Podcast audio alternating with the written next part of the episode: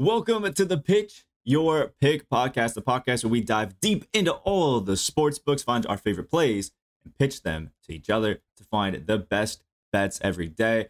I'm one of your hosts, Joe. That over there is Jared, and we're gonna get right into it with these lovely picks. How you doing today, my man? I'm doing well. It's Tuesday. It's another day closer to the weekend. Uh, the NBA's back in two days, and the temperature's finally above freezing, so I can't really complain. yeah, so uh, we figured we start off this first segment of the podcast by actually recapping our picks from yesterday. We total of four, two for me, two from him. And if we switch over right here, we can see our yesterday's performance. And there's a lot of green checks. We gotta love that.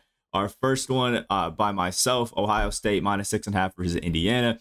Nice little green check right there. This one was a bit of a squirrely game, though. If you guys watched this one, it was uh, interesting. It was actually I chalked it completely. I thought this was going to be a big L. Wasn't ready for it, and then um, Ohio State brought it back, brought it into overtime, and then just kept a lead throughout OT. Got some fouls and brought it up to eleven. So I, I was crazy on it. Super gas when that one went because I, I was ready to lose my money. Uh, but I'll take that one right there. Our next one by Jared. The Bruins team total under two and a half. Now I didn't watch this one, so he's got to tell us a little about this, but uh, it wasn't a hot one.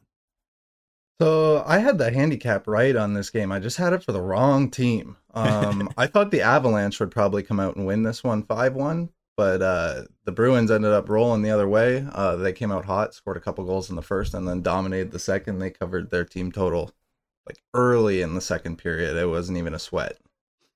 And then you had the uh, the Kraken team total, which uh, you redeemed yourself, got a big check right there, under two and a half, one thirteen. It was a low score, they did get two, but you ended up clutching it out in the end.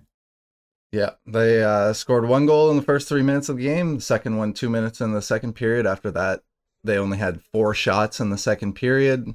They came back in the third with 14 shots and uh, couldn't end up getting one past Dr. Demko, who has been a stud this year. Uh, and then our last pick by myself, another check went two and zero on the night. Boston College uh, to cover the spread versus Florida State. It was at minus one ten, and this one was complete domination by Boston College. I mean, at one point they were up by twenty one points, just an absolute cruise. This one really was never in, you know, any sort of.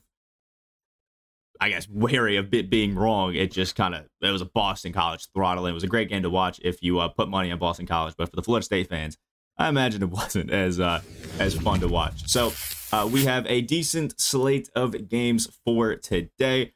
It's going to be a fun one. Uh, we can switch over to our two shared screens to check out ESPN. Obviously, we still have no NFL or NBA games tonight, but the NBA does come back on a Thursday with a uh, actually yeah, it's a decent slate of games, but obviously that's for Thursday. The NHL tonight has some decent ones. Yeah, tonight we got six games on the ice. We got um, the Flyers taking on the Blues. The Flyers will be on a road back to back, I believe it is. Um, the Leafs will be taking on the Blue Jackets. Uh, I think this game might have a potential of closing at seven for you people that don't watch hockey. A closing total of seven is almost never possible.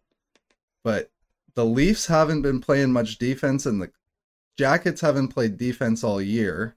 And these are two pretty explosive offenses. The total opened at six and a half. I wouldn't be surprised if we saw it bet up to seven. Um, we'll have the Wild taking on the Senators. We'll talk about more about that game later. The Predators and the Panthers, which we'll talk about more later. The Sharks and the Ducks, and the Kraken on a back to back versus the Flyers. Or the Kraken aren't playing the Flyers; they're taking on the Islanders. Sorry. Uh, and then for you know my specialty, college basketball, we actually have a better slate than yesterday. Yesterday we only had three top twenty-five games. Tonight we actually have quite a few. We have Tennessee going up against Missouri, Arkansas versus Florida, Iowa versus Michigan State, UConn versus Villanova. That's going to be an interesting one. We're going to talk about that a little later. Uh, the wonderful Texas Tech going on against Oklahoma. We can see if they continue their hot streak. Kansas, they're just cruising through against Kansas State. I don't really think that uh, interstate matchup really be too interesting. And then Alabama versus Vanderbilt. I do think this will be a fun game. You know, SEC teams notorious for playing great defense. I think this could be a fun one. And Alabama plays at one of the fastest paces in college basketball. I, I just I love watching them play. Jahvon Quinerly is seriously one of the quickest, you know, quick first steps I've ever seen. This dude is just insane. Um, and then for the non-top 25 games, there's still some pretty decent ones. A few ACC teams um, are going out here, um, just having some fun. And we still have some other ones like St. Bonaventure, who was previously ranked uh, this season, uh, going up against Rhode Island. Should be an interesting one. I also love watching Buffalo play here against Miami. If you want to watch an absolute throttling, we have Ohio going up against Central Michigan, 17 point favorites. And the last time they played, I think it was a 12 point win. So it's going to be an interesting one out there. ACC matchup right here with Miami and Pittsburgh. I think it could be interesting. I'm intrigued at this Miami only being favored by four because Miami is a great offensive team. Waardenburg down in the paint as well as a great defender. Pittsburgh has really struggled this season, but they have been putting it together. Um, so we'll see how that one ends up going. We have San Diego State and Boise State, which we'll be talking about a little bit later, and then finishing off with UNLV and Nevada. So pretty decent slate of games. It's not the best we've ever seen. Um, I think either tomorrow or into Saturday is going to be some pretty good games, but it's overall not too bad. There's obviously some good NCAA women's games and stuff like that set up for the night, but we're going to get it popping with Jared's first pick in the NHL. And he's going to tell us a little bit about that. Okay, so I'm going to start with that Minnesota Wild and Ottawa Senators matchup I mentioned a bit ago. Okay. Um, okay. and I'm going to be taking the Minnesota Wild money line, but I'm going to take that in regulation. Um, so we're gonna take out overtime, take out the shootout. I'm just gonna take them to win the game before it gets to that point. That's minus 135. And I believe their regular money lines like minus 200. Um, so I get, and I guess I'll start by talking about this. So the Wild have gone to overtime in 11 of 47 games. Um, that's 23.5%, which ranks 13th highest in overtime games played in the NHL, actually. Um, but the Senators have only gone to overtime eight times in 49 games. That's 13.5%. And that's actually the fifth least in the NHL. Um, I think the biggest reason that the Wild are higher up in this percentage is they're one of the better teams in the NHL that can compete with anyone on an on a nightly basis, but they're not necessarily in that um, topper echelon of the teams, but they can compete. Um, most of their overtime games come against the likes of Tampa Bay, Pittsburgh, Washington, Toronto, Colorado, who are solidified playoff or Stanley Cup contenders. Um, on the other side, you have a young, developing Senators team who can usually be dangerous on any given night. However, most of the danger has been taken out of that lineup right now. Um, the Senators will be without three of their top players. They'll be missing their best defenseman and quarterback of their power play in Thomas Chabot. Um, he's six on the Senators in points. They'll be missing Josh Norris, their first line winger, and uh, who also plays on the first line power play. And he's third on the team in points while only playing 36 of those 49 games. Um, and they'll be missing their first line center, Drake Batherson, and who's on their first line power play unit. Um, and he's second on the team in points. Um, these two teams have played once already this year. The game finished 5 4, and it actually did go to overtime. Um, but I don't think that'll be the case tonight because all three of those players I just listed played in that game. Um, Batherson and Norris combined for four points, um, both having a goal and an assist. Chabot didn't register a point, but he played 29 and a half minutes and he played, or he led all players in time on ice by more than five minutes. Um, I think there's going to be a talent gap here tonight. Um, usually the Senators can compete with these teams, but without these top guys, they're just beat down, and I don't think they can compete with the likes of Kaprizov and Hartman on that Minnesota top line. Um, the Wild are also the fifth most profitable team on in the NHL. They're the 11th most profitable team on the road. On the other side, the Senators are the 12th least profitable team and are the 12th least profitable team at home. And if we dive into some advanced analytics, these all favor the Wild. Um, so in Corsi for Corsi percentage four, um, it's a stat that essentially analyzes how often you're controlling the play and controlling the puck. The Wild rank 15th, and the Senators rank 26th. Um, the Wild are sixth in goals for percentage, and the Senators are 20th. The Wild are 12th in expected goals for, and the Senators are 24th. The Wild are 10th in scoring chances for percentage, and the Wild or the Senators are 24th as well in that. Um, and the Wild are 14th in high danger scoring chances for, and the Senators are 25th. And that's a stat that basically might as well be compared to a layup or a wide open midi in basketball and how often you're getting them and how often you're giving them up. Um, the Wild are seven three in their last ten games, whereas the Senators are four and six over their last ten. Um, both of these teams rank inside the top ten in penalty minutes. Um, but Ottawa is missing three of their main five power play guys, which already struggled to score. Um, I think that's another advantage for the Wild. The Wild's power play ranked 13th in the NHL, which has been on fire recently, converting at 54.5% when they only convert at 21.2% on the season. And the Senators' power play ranks 27th and have only scored 10 goal or once in their last 10 games or 23 attempts. Um, and I, I think that that's just a glaring advantage for the Wild when we're going to see so many guys in the box when both these teams take so many penalties. So I'm going to take with the take the Wild here to roll on special teams and dominate on 5 on 5 and get this done in regulation.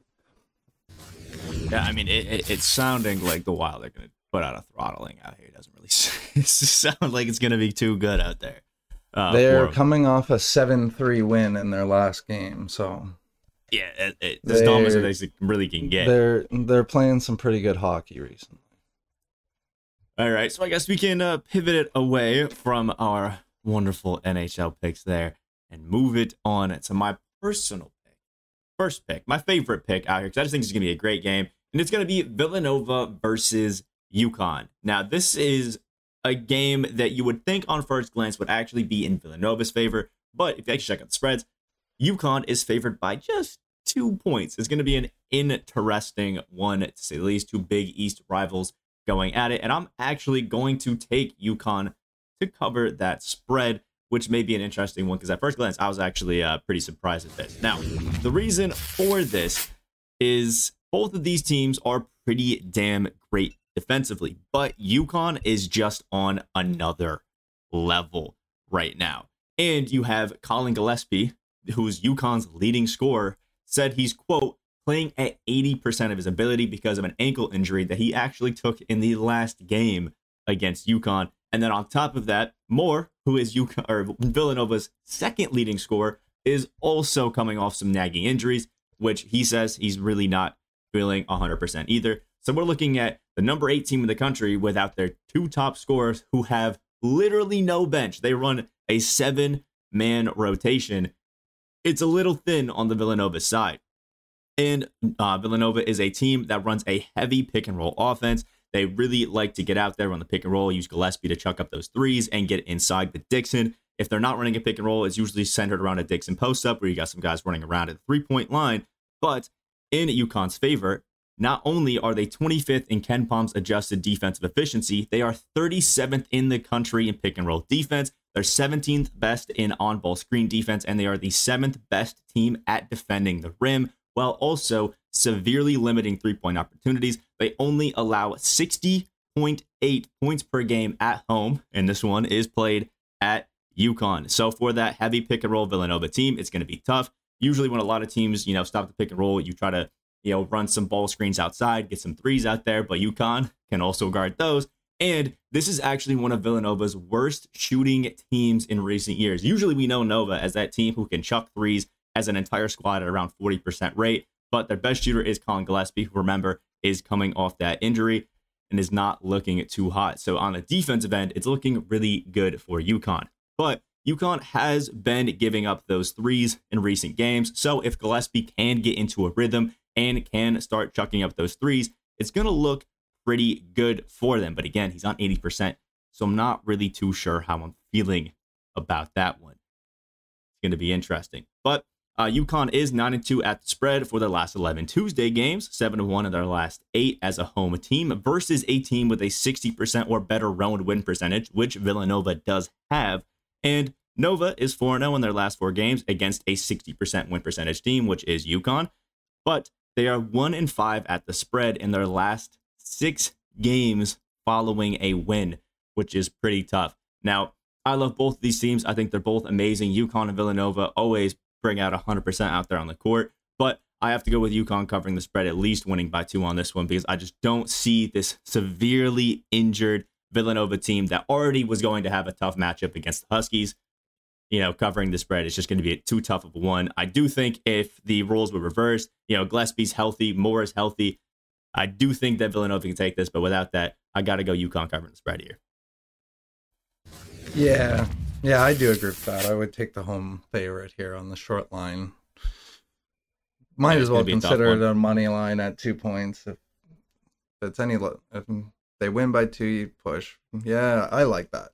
I do. Yeah, it, I, I think it's going to be a, a tough one. I was actually severely surprised when I saw UConn favorite because every time I've actually tuned into a UConn game, it seems like they've been struggling, but they have been rolling recently.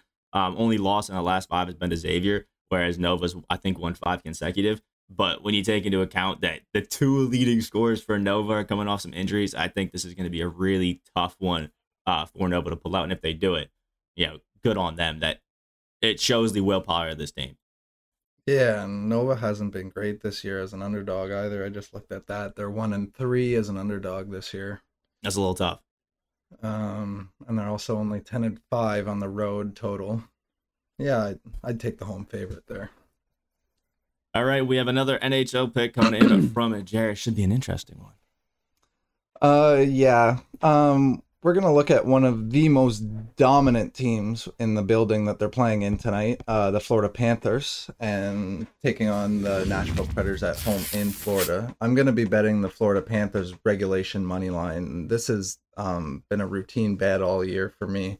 Um, the Florida Panthers are a true Stanley Cup contender. They have the stars, they have depth. They are the second most profitable team in the NHL um, and by far are the most profitable team at home this year. They have a 20 and 3 record at home.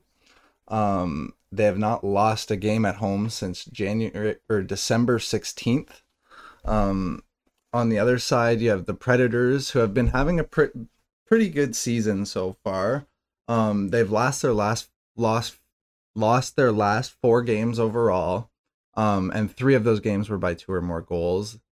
Um, they have only they have only won two of their last six on the road, and they have also lost their last four as an underdog and their last four as a road underdog. Um, they're also winless in their last five versus a team with a winning record. Um, right now, these two teams are kind of trending in opposite directions. As I said, the Predators lost four in a row, um, and the Panthers are actually on a three-game win streak right now. Um, this season, like it simply put, Florida has been the toughest building to play in. Um, and this isn't the team that you want to have to go up by when you're losing games by more than two goals consistently. Um, but with that being said, the Predators have been pretty decent on the road this season. They have a 14 and 3 record. However, they are on a three game losing streak on the road as well, and not all of those came in the last four games. Um, and as I said before, the Panthers haven't lost at home since December 16th. They're 9 and 0 since that point and averaging more than 6 goals a game over that span. Um, they're covering totals by themselves at home. Um, they don't need help from the other team to cover the game total. They're often covering that thing by themselves. Uh, the Predators average the most penalty minutes in the NHL, and the Panthers' power play only ranks 15th, which is kind of surprising for how good this offense um, and it's 13th at home. But with their offensive fire, firepower, they have the ability to explode on any night. And this isn't the team you want to give a lot of chances to, as the Predators usually do. Um, and that was demonstrated in the first matchup between these two teams when the Panthers scored three power play goals on five attempts. Um, so now if we go back into some advanced stats, the Panthers are first in Corsi percentage, um, is which I said that the stat that talks about how much you control the play, and the Predators rank 16th. Um, the Panthers are first in goals for percentage, and the Predators are 12th. The Panthers are expect third in goals expected, and the Predators are 15th. The Panthers are second in scoring chances for, and the Panthers are third or Predators are 13th. Um, the Panthers are sixth in high danger scoring chances for percentage, and the Panthers are or the Predators are 13th in that as well. Um, I think the scary part of this bet is the Predators goaltender, um, Juuse Saros. He is a brick wall most of the time. He ranks fifth in uh, goals above expected at five on five play. However, when his team goes on the penalty kill, he ranks 25th in goals above expected. So this team does give up a ton of chances on the penalty kill and doesn't give his, their goalie much help. Um, so I'm going to roll with the Panthers to get it done inside regulation here. The Predators have had a nice season so far, but they don't stack up with the likes of the Panthers. And the only way I really see this bet losing is if Star- Saros is standing on his head. All right, so slight m- recording mishap, but we're going to start this one again with my second pick. Now, uh, we missed my comments on his last pick, but what I was going to say is that the Panthers are looking absolutely crazy in their last few games. I went and actually checked out some of their scores while he was talking, and I mean, it looks like the second you put them against a team that you know, isn't really on their level. It is a throttling. You know, checking out the just last schedule. I mean, we're talking 5 2, 6 2, 5 2, 8 4, 4 1, 6 0, 5 1, 9 2, 7 1. The thing you put them against a team that really just isn't ready for them, it's yeah, it's not good. So, it's about as consistent as throttlings get in hockey. It's pretty unbelievable what they're doing yeah, at home right now. It, it, yeah, it's it's looking bad. So uh, to move on to our final pick of the night, we have myself going to a conference that I normally don't really check out all that often, which you could say uh, means I'm a casual, but it is going to be Boise State versus San Diego State, a battle of two insanely good defenses. So, if we check out the actual previous game that these two teams had, you'll be a little bit interested in what happens. If so, if we have a schedule here and we scroll down to Boise State versus San Diego State, you will see that it was an offensive masterpiece coming in at 42 to 37 for the final score. San Diego State only scoring 14 points in the That's second hilarious. half. That's how good these guys are at defense.